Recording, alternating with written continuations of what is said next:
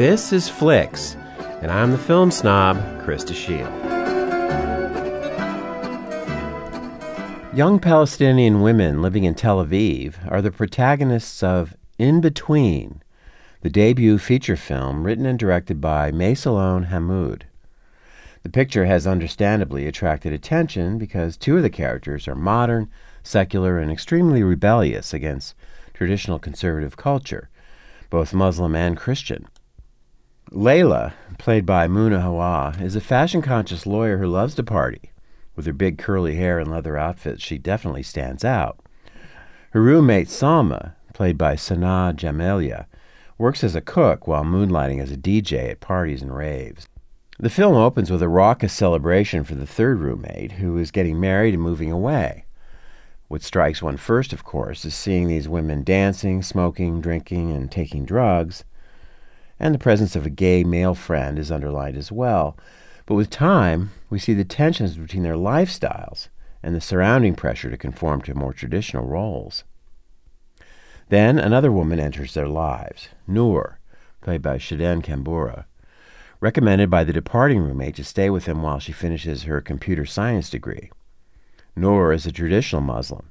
She wears a hijab, a scarf covering her hair, and of course she is not wholly at ease with the freewheeling lifestyle of her new roommates. But her attitude is delicate and withdrawn, even a little curious, not sternly disapproving, but as friendly as she is capable of being. It turns out She's engaged to a strict fundamentalist type, and when he visits her, he is shocked at the behavior of Layla and Salma. This tension is one of the movie's more powerful plot strands. There's trouble in the romantic relationships of the other two as well, and some bitter conflict between Sama and her family, who are Christians. The political situation for Arab citizens of Israel is only hinted at insofar as it affects them personally, and this is just one example of the director's admirable restraint. It would have been easy to stereotype these young women, but instead we really get to know and understand them as individuals.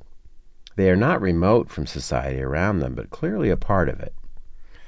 What has made the film especially controversial, I think, is that these women refuse to be passive and obedient.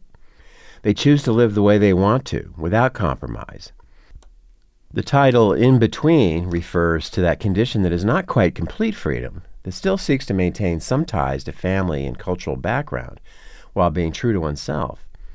And the movie demonstrates how difficult that place can be, especially in this particular society. The film caused such outrage in conservative Palestinian circles that a Muslim court issued a fatwa against the director, Maysaloun Hamoud the first time such a ruling has been made against a Palestinian since 1948. In this case, I don't think it means a death sentence, but it is a strong condemnation against her as a filmmaker. Hamoud is a feminist and expresses pride without any regrets for her film. In Between is an important statement, but it's also very entertaining.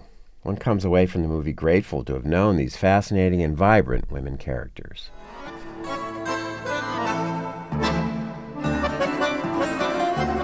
This has been Flicks, and I'm the film snob.